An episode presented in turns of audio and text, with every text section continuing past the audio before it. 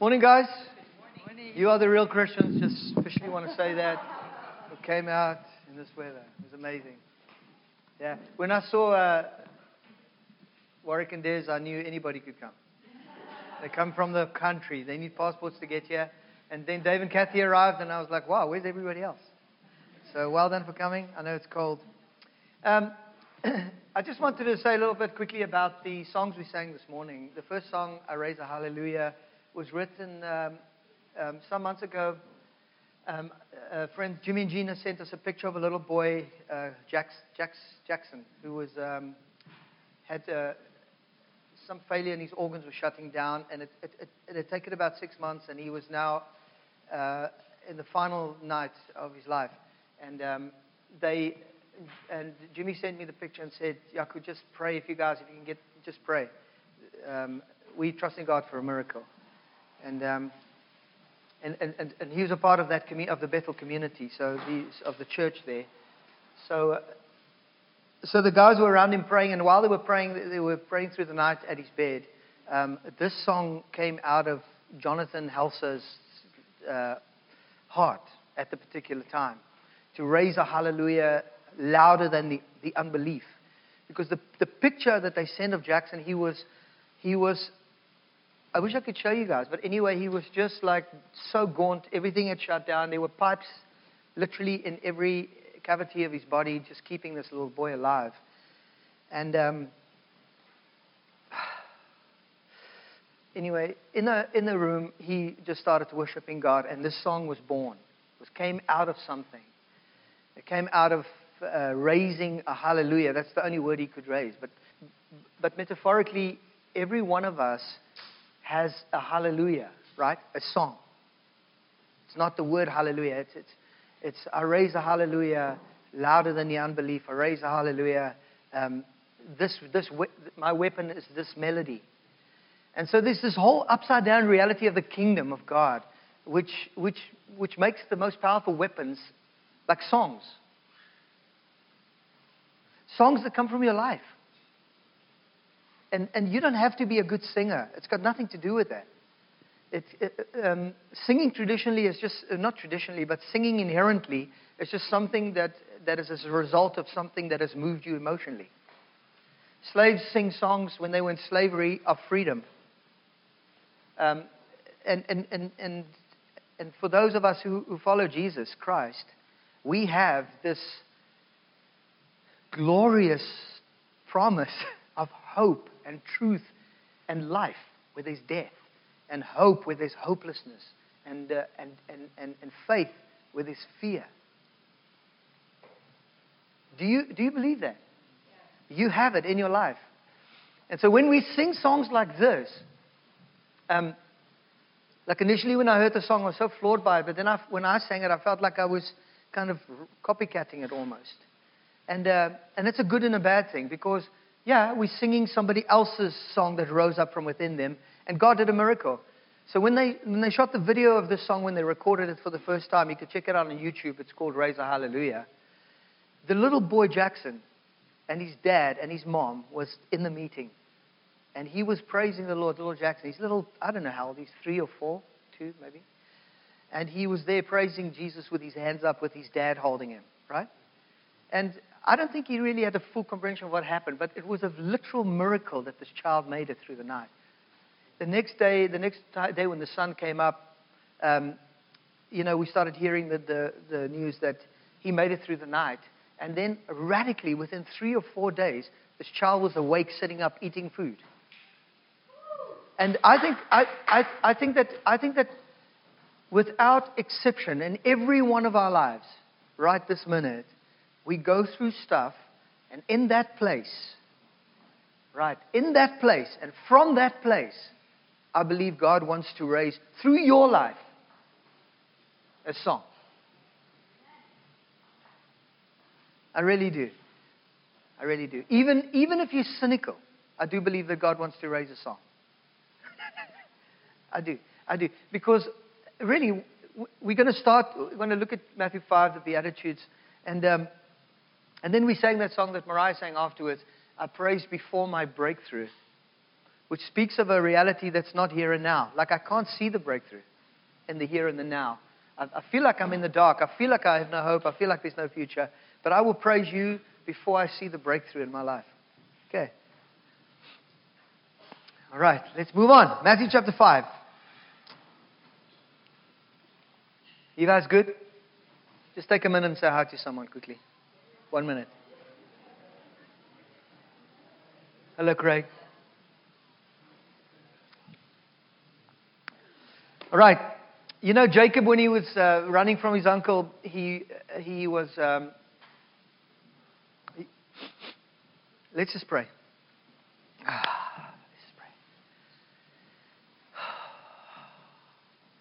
Lord, thank you for the beautiful weather outside. And um, that we could have a place where we can come together and, and be together as your church. I take authority now in the spiritual realm over everything that would distract from what you would want to communicate with our hearts this morning, Lord. And I pray, Holy Spirit, that you would be the overwhelmingly loud voice in this place today. I know that, and we know that your word brings life and brings illumination and revelation, freedom, opens our hearts, our eyes, our minds more than anything in this world could possibly ever do.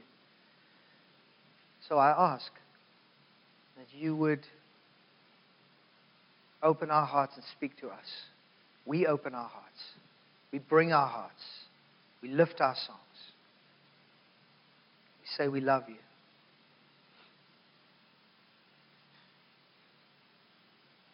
We love you, Lord.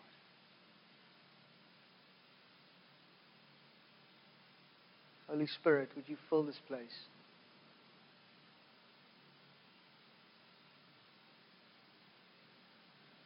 We breathe you and you in the very atmosphere around us right here, right now. And the fullness of your kingdom is here, available to us right here, right now. And we want to enter that completely. Amen. You know, in Genesis, there's a, there's a story about Jacob. I was t- starting to tell you about Jacob. And, uh, and um, Jacob was so tired that he just decided he's going to sleep on the side of the road. And he lay down. You guys know the story, right? He actually lay in a ditch on the side of the road. And he uh, fell asleep and he had a dream and a vision. Don't know if it was like an open vision or open dream or whatever it was.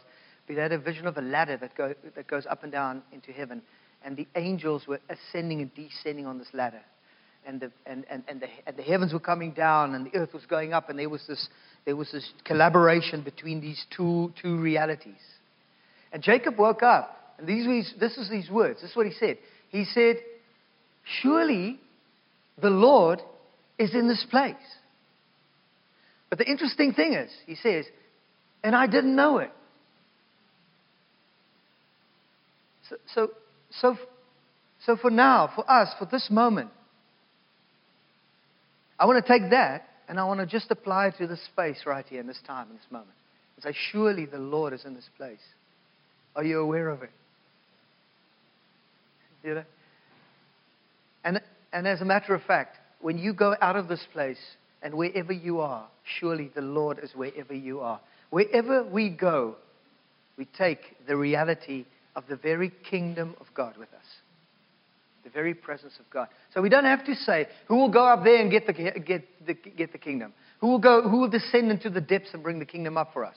Now, the kingdom is here with us where you are now. And all I'm trying to do is just create this awareness that in the immediate atmosphere around us, the air that we breathe, the very presence of God, is real. He's here, He's imminent. He's here, right now.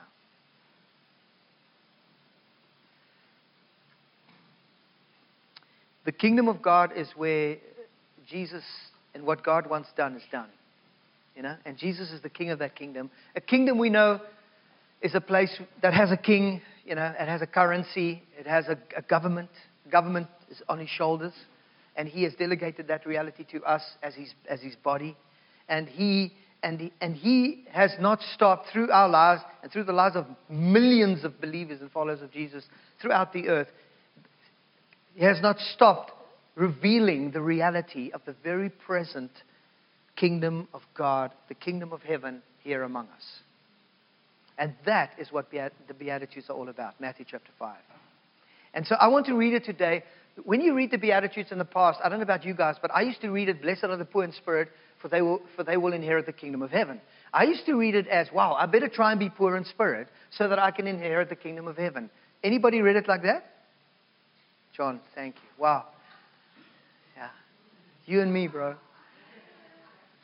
And so what it did, it produced in me this guilt, this inherent guilt that I'm, I'm, not, I'm, I'm not poor in spirit. So I'm not, I'm not inheriting the kingdom. But I want to try a different approach there as we read it. Are you guys ready? So we're going to read it. Matthew chapter 5. I'm going to read it out of the Passion Translation. Okay, it's just a beautiful translation. If you can get it, read it. It's amazing. So this is Jesus. He's got huge crowds following him, and he's doing amazing things on the earth. He's miracles, dead people are rising, blind see, cripple, and all those kind of things. And he's, and he's always calling and inviting and announcing and pronouncing that the kingdom of heaven has come. So let's go. One day Jesus saw a vast crowd of people gathering to hear him. So he went up on a slope of a hill and he sat down. With his followers and his disciples spread over the hillside, Jesus began to teach them. What wealth is offered to you when you feel your spiritual poverty? For there is no charge to enter the realm of heaven's kingdom. What delight comes to you when you wait upon the Lord? for you will find what you long for. No, I'm reading the TPT, the Passion Translation.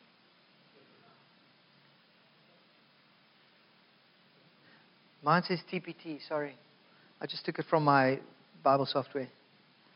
The Passion Translation. Verse 5 What blessing comes to you when gentleness lives in you? For you will inherit the earth. How enriched you are when you crave righteousness, for you will be surrounded with faithfulness. How satisfied you are when you demonstrate tender mercy, for tender mercy will be demonstrated to you. What bliss you experience when your heart is pure, for then your eyes will open to see more and more of God.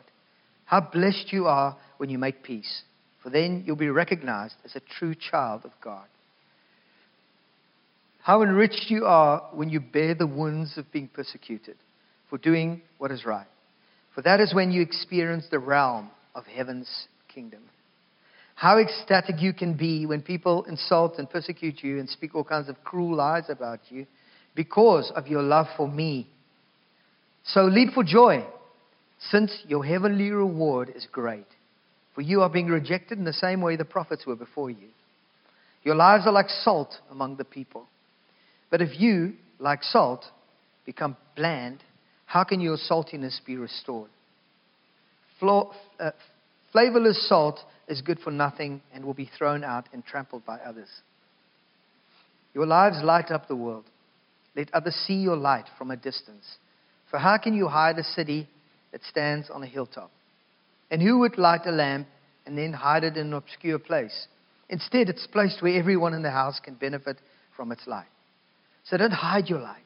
Let it shine brightly before others, so that the commendable thing you do will shine as light upon them, and then they will give their praise to your Father in heaven. Verse 17. I'm going to read three more verses.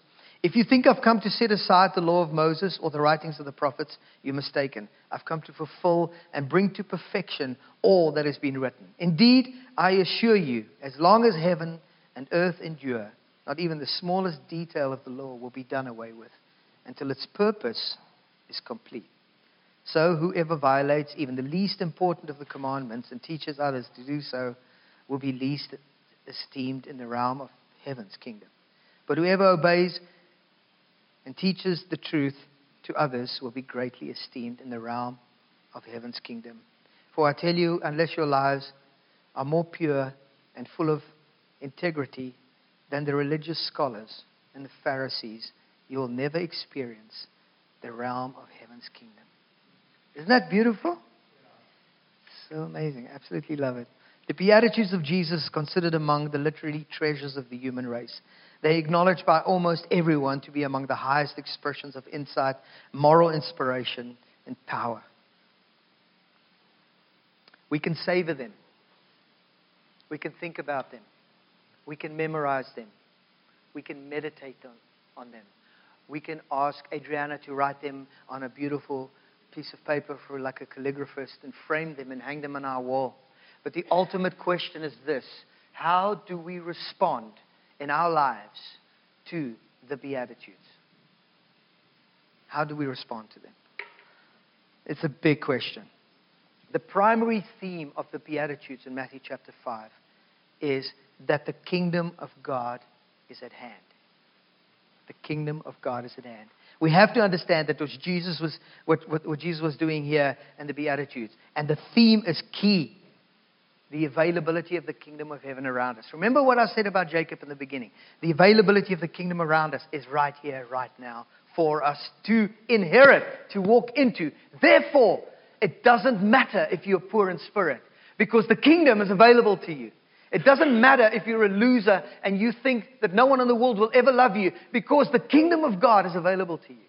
And the king of that kingdom invites you into that space.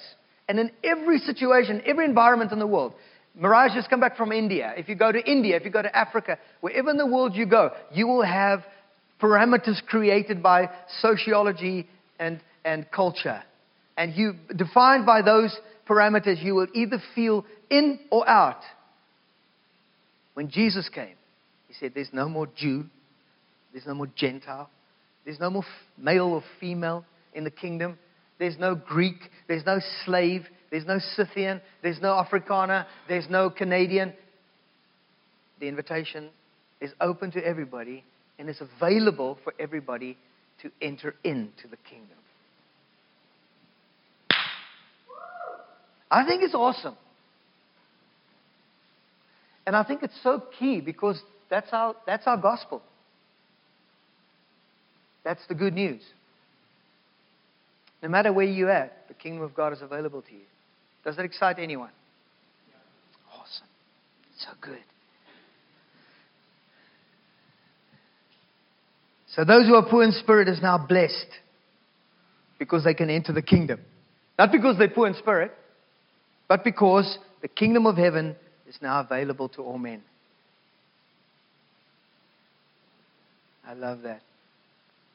What was righteousness to the scribes and the Pharisees? And I want to just drop down to verse 20 and then work my way back up, read a couple of quotes. That's it. The scribes and the Pharisees were actually good guys. They were like Paul before God took him off his horse, remember? And, and uh, blinded him for a while and then removed the scales and ushered him into a new reality, the reality of the kingdom of heaven on this earth. And I do believe that God, and I've said this so many times, I sound like a stuck record, I know. But God is positioning us, you, not just us like a participatory thing that you're just going to go with the flow. It is very much an individual reality that makes the corporate, like, what is the, the oomph, the power? It's you. God is placing you and me. And I, I believe that God is positioning us. And I just had a picture of this last night, and I was just praying through it. And I'm just going to say to you exactly what I feel. I feel that there's there, and, and uh, I feel that there's major moves of God through history, and you can study them. If you study a little bit, there's lots of stuff. There were basically in North America and Canada four major moves of God, and I'm not going to talk about them right now. But I feel we are at the end of a move of God. When I say that, I mean to say that we are in the beginning of a new move of God. I really do feel that. And if we are not if we are not aware, friends, please hear me. I, uh, please, if we are not aware of this kingdom reality, we will literally miss it. The scribes and the Pharisees were good guys, and they missed Jesus literally in front of their noses. They missed him because they weren't positioned. They did not become aware of this kingdom reality around them. And so when the king of that kingdom walked right in front of them. They couldn't see it they could not see the, the kingdom. And it's not like they were without excuse.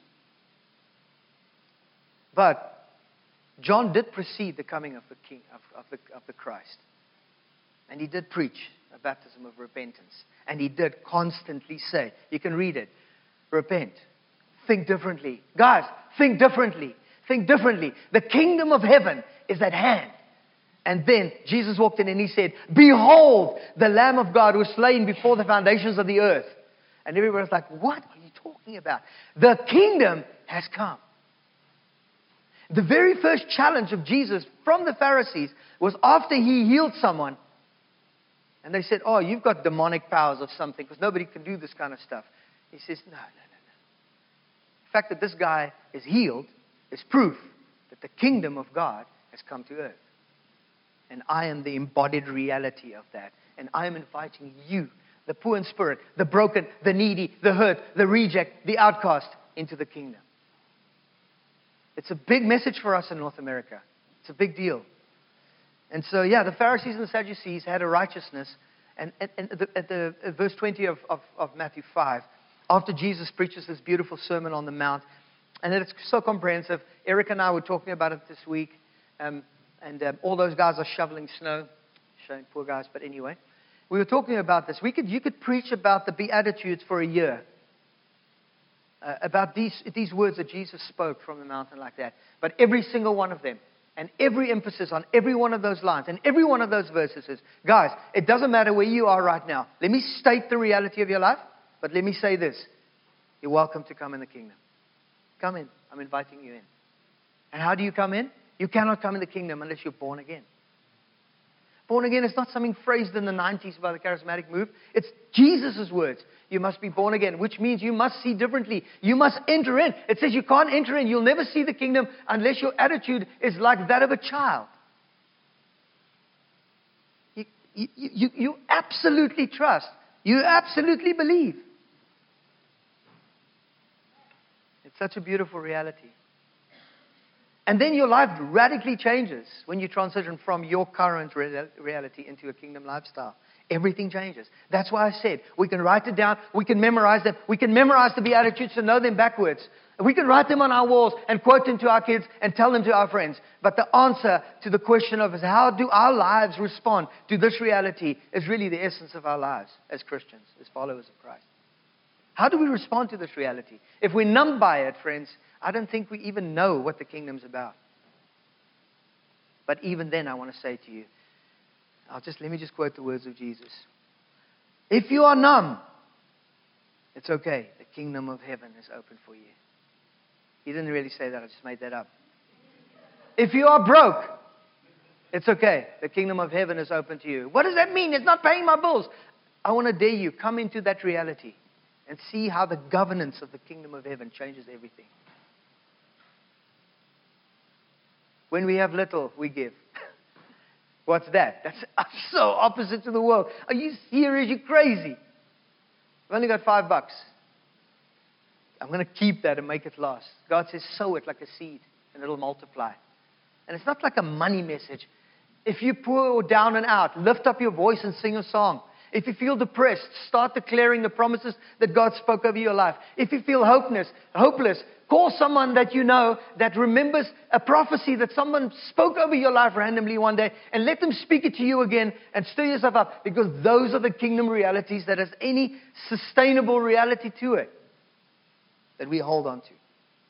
Because we live in a world where our feet get dirty, man. We live in a world that's fallen in its reality. But the Beatitudes invite us back into the kingdom. Come on in. Come on in. It's, it's beautiful. And so the righteousness of the scribes and the Pharisees are opposite to that of the kingdom. You know why?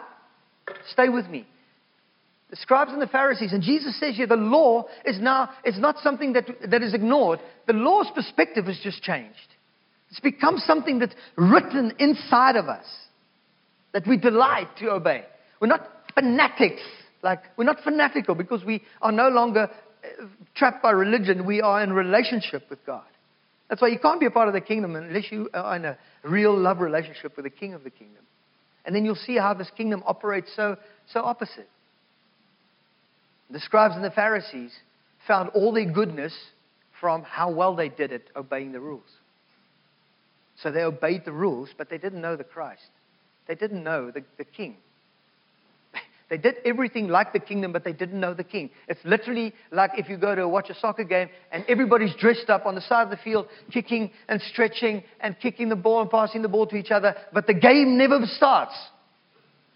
And then 40 minutes later, they all get put back their tracksuit pants and they put they say, bye guys, see you next week. So we can stand on the sideline and wear our soccer outfits.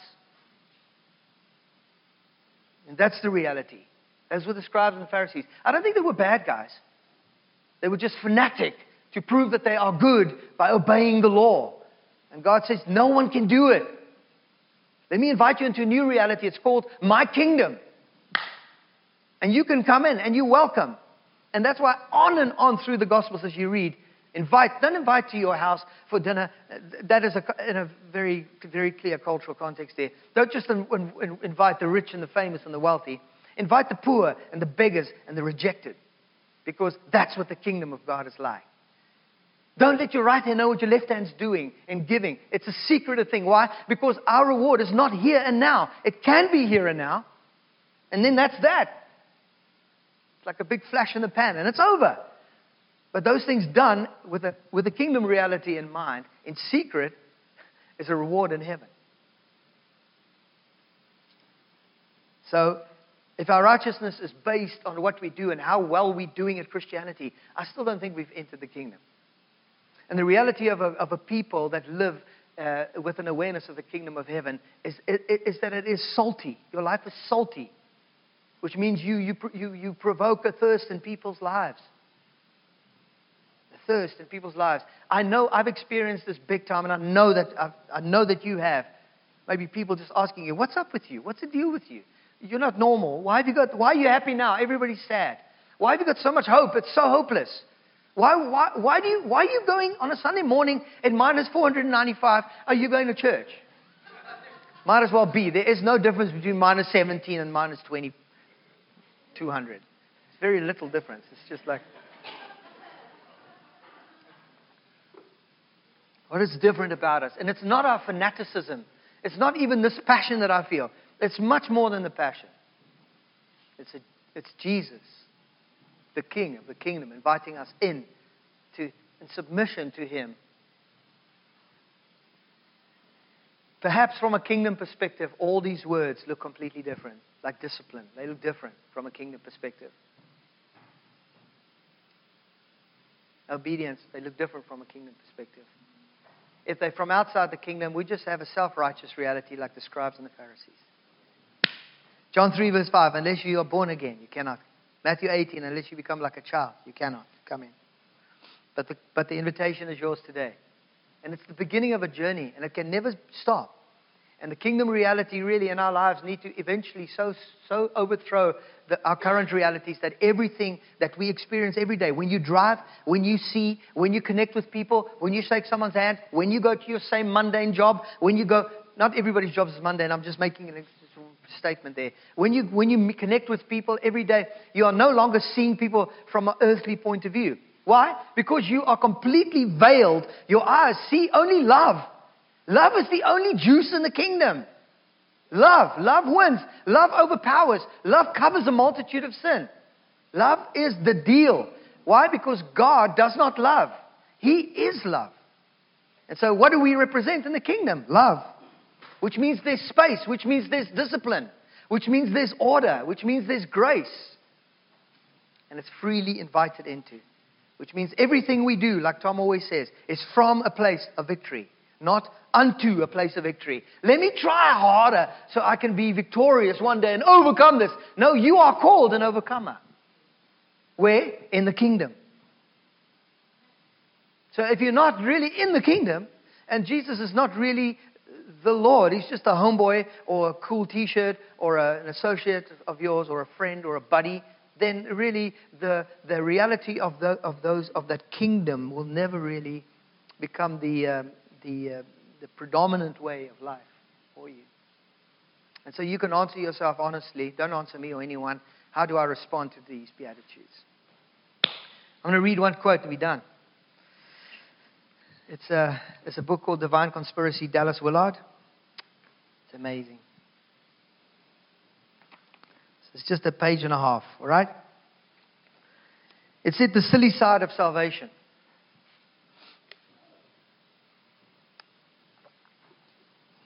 There is, first of all, a silly side which turns suddenly somber.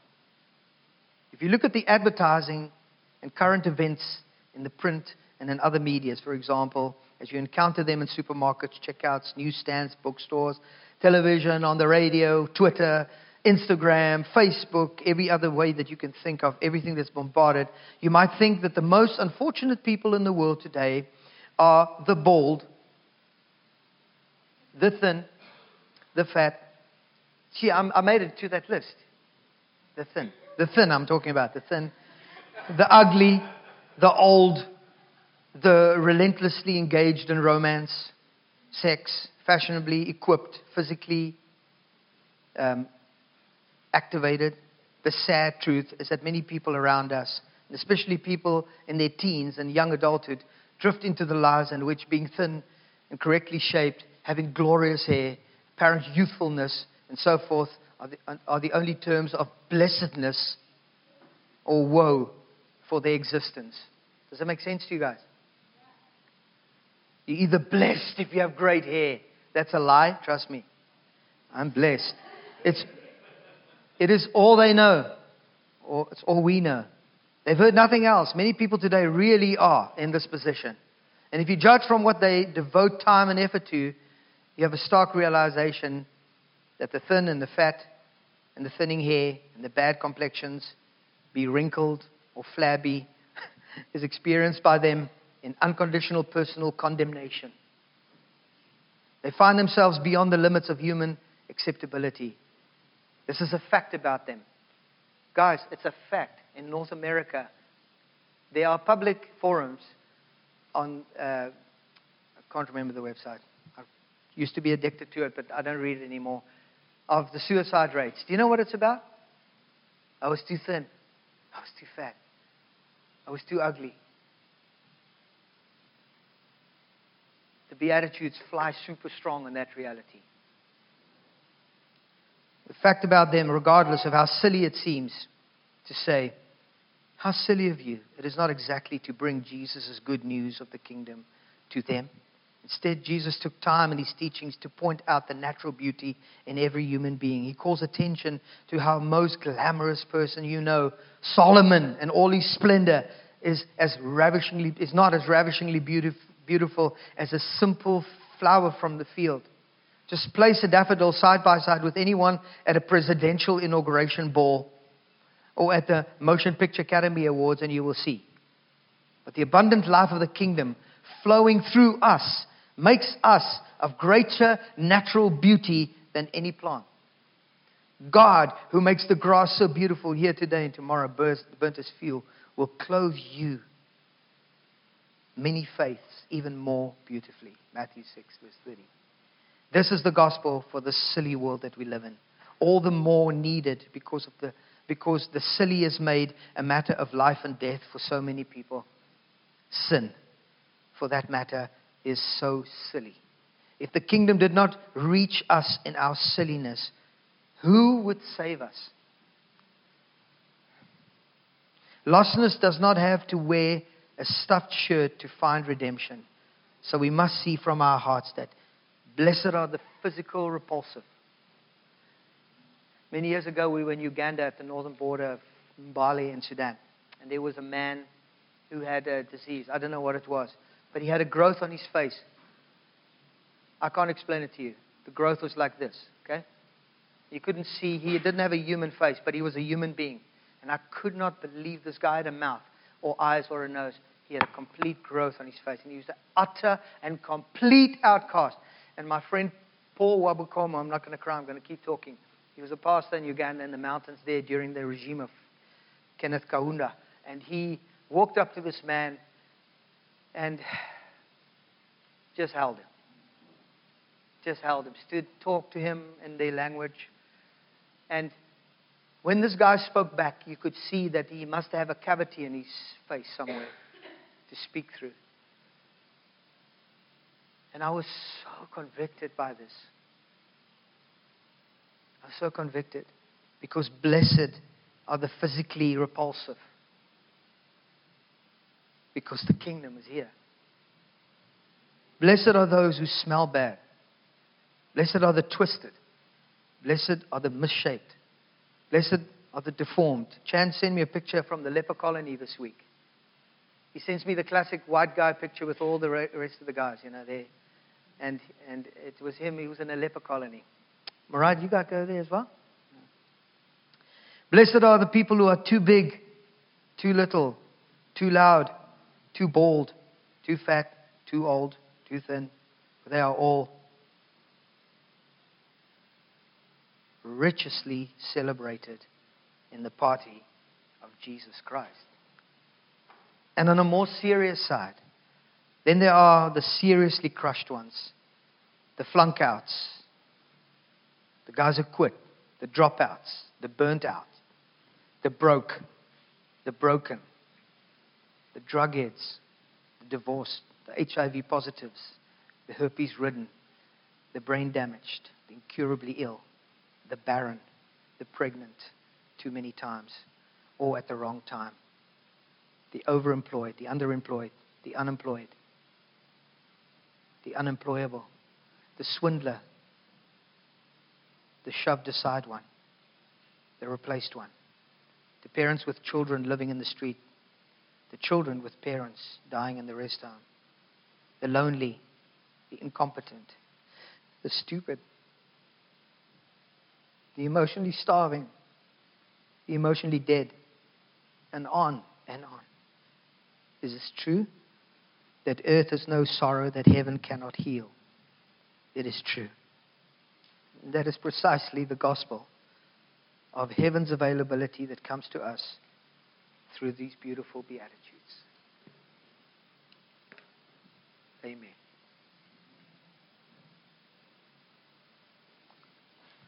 Lord, I thank you.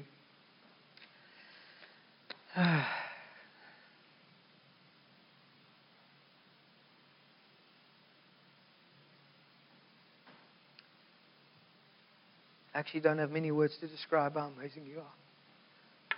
But I'm grateful. And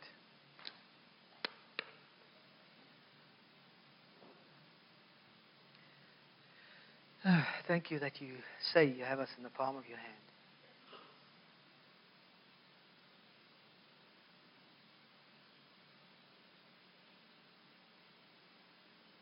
Kingdom is here. We thank you for that, Lord. Amen. You know, I got distracted. I was telling you about God positioning us. Okay, just in view of what I've just prayed here. I believe there's a new move of God that's, that's, that's, that's starting to take shape on the earth. One of the major moves of God was the mass gatherings of people in the 60s through ministries like Billy Graham and others where literally 20,000 people got saved in a day. I remember our crusades in South Africa. Uh, honestly, we did Tanzania every November. We had 150,000 to 250,000 people at crusades, and 100,000 people would get saved at a time. It was just a week of just like pouring everything out in hundreds of thousands. I think those days are coming to an end. Now, God can do whatever He wants to do, but I feel that there's an exponential move to the mass gatherings. Because in Dar es Salaam, there was 4 million people and only 150,000 came to hear the gospel and only 100,000 got saved. And I thank God for every soul, obviously. But I feel that was there and that was then. I feel there's, a, there's, a, there's, a, there's another reformation upon us. I don't want you to miss it. I definitely don't want you to miss it because you sat in the church where you were entertained and where you were never encouraged to worship God individually and to press in and to wait on Him and to rest and to find Him and to engage with Him. I don't want you to sit in the church like that and at the end of it all say, oh, we never knew. But each one of us, each one of you, is a soldier. Potentially have limitless power because you live in the kingdom. So I do feel that there's a generation, there are those that keep the hope through generations. Siggy prophesied that over us the last time she was here. That we keep hope alive through a generation. And the younger guys, I want to tell you, I want to, I want to tell you, I want to urge you. It's not really about you, it's about Jesus. And I know you know that. The older guys, there's lots more. There's lots more to be had. Okay? Lots more. Lots more to be had. But I do believe that God is positioning us at the beginning of a move where our ecclesiology is going to be dismantled. I really do believe that. I'm not just saying this because I've heard it. And by ecclesiology, I mean the way that we think church operates. Can you hear me? The way that church operates is being dismantled. Even things like this. The emphasis and the, and the, the, the, the, the power, the impotence of the church will be day to day. Day to day. Every connection you have there will be the fullness of the power of God, as we see in Jesus when he said, Greater things you guys will do than I will do is in you and in me. Daily, wherever you are. We are the salt, we are the light. The days of participatory Christianity is over, friends. It's over. You cannot remain anonymous in the kingdom. You have a brother and a sister and a savior. You're not just nobody. You can't just come and go. There's a whole order to this beautiful kingdom. And I feel God's position does for that, okay? I apologize for speaking so long today. Forgive me.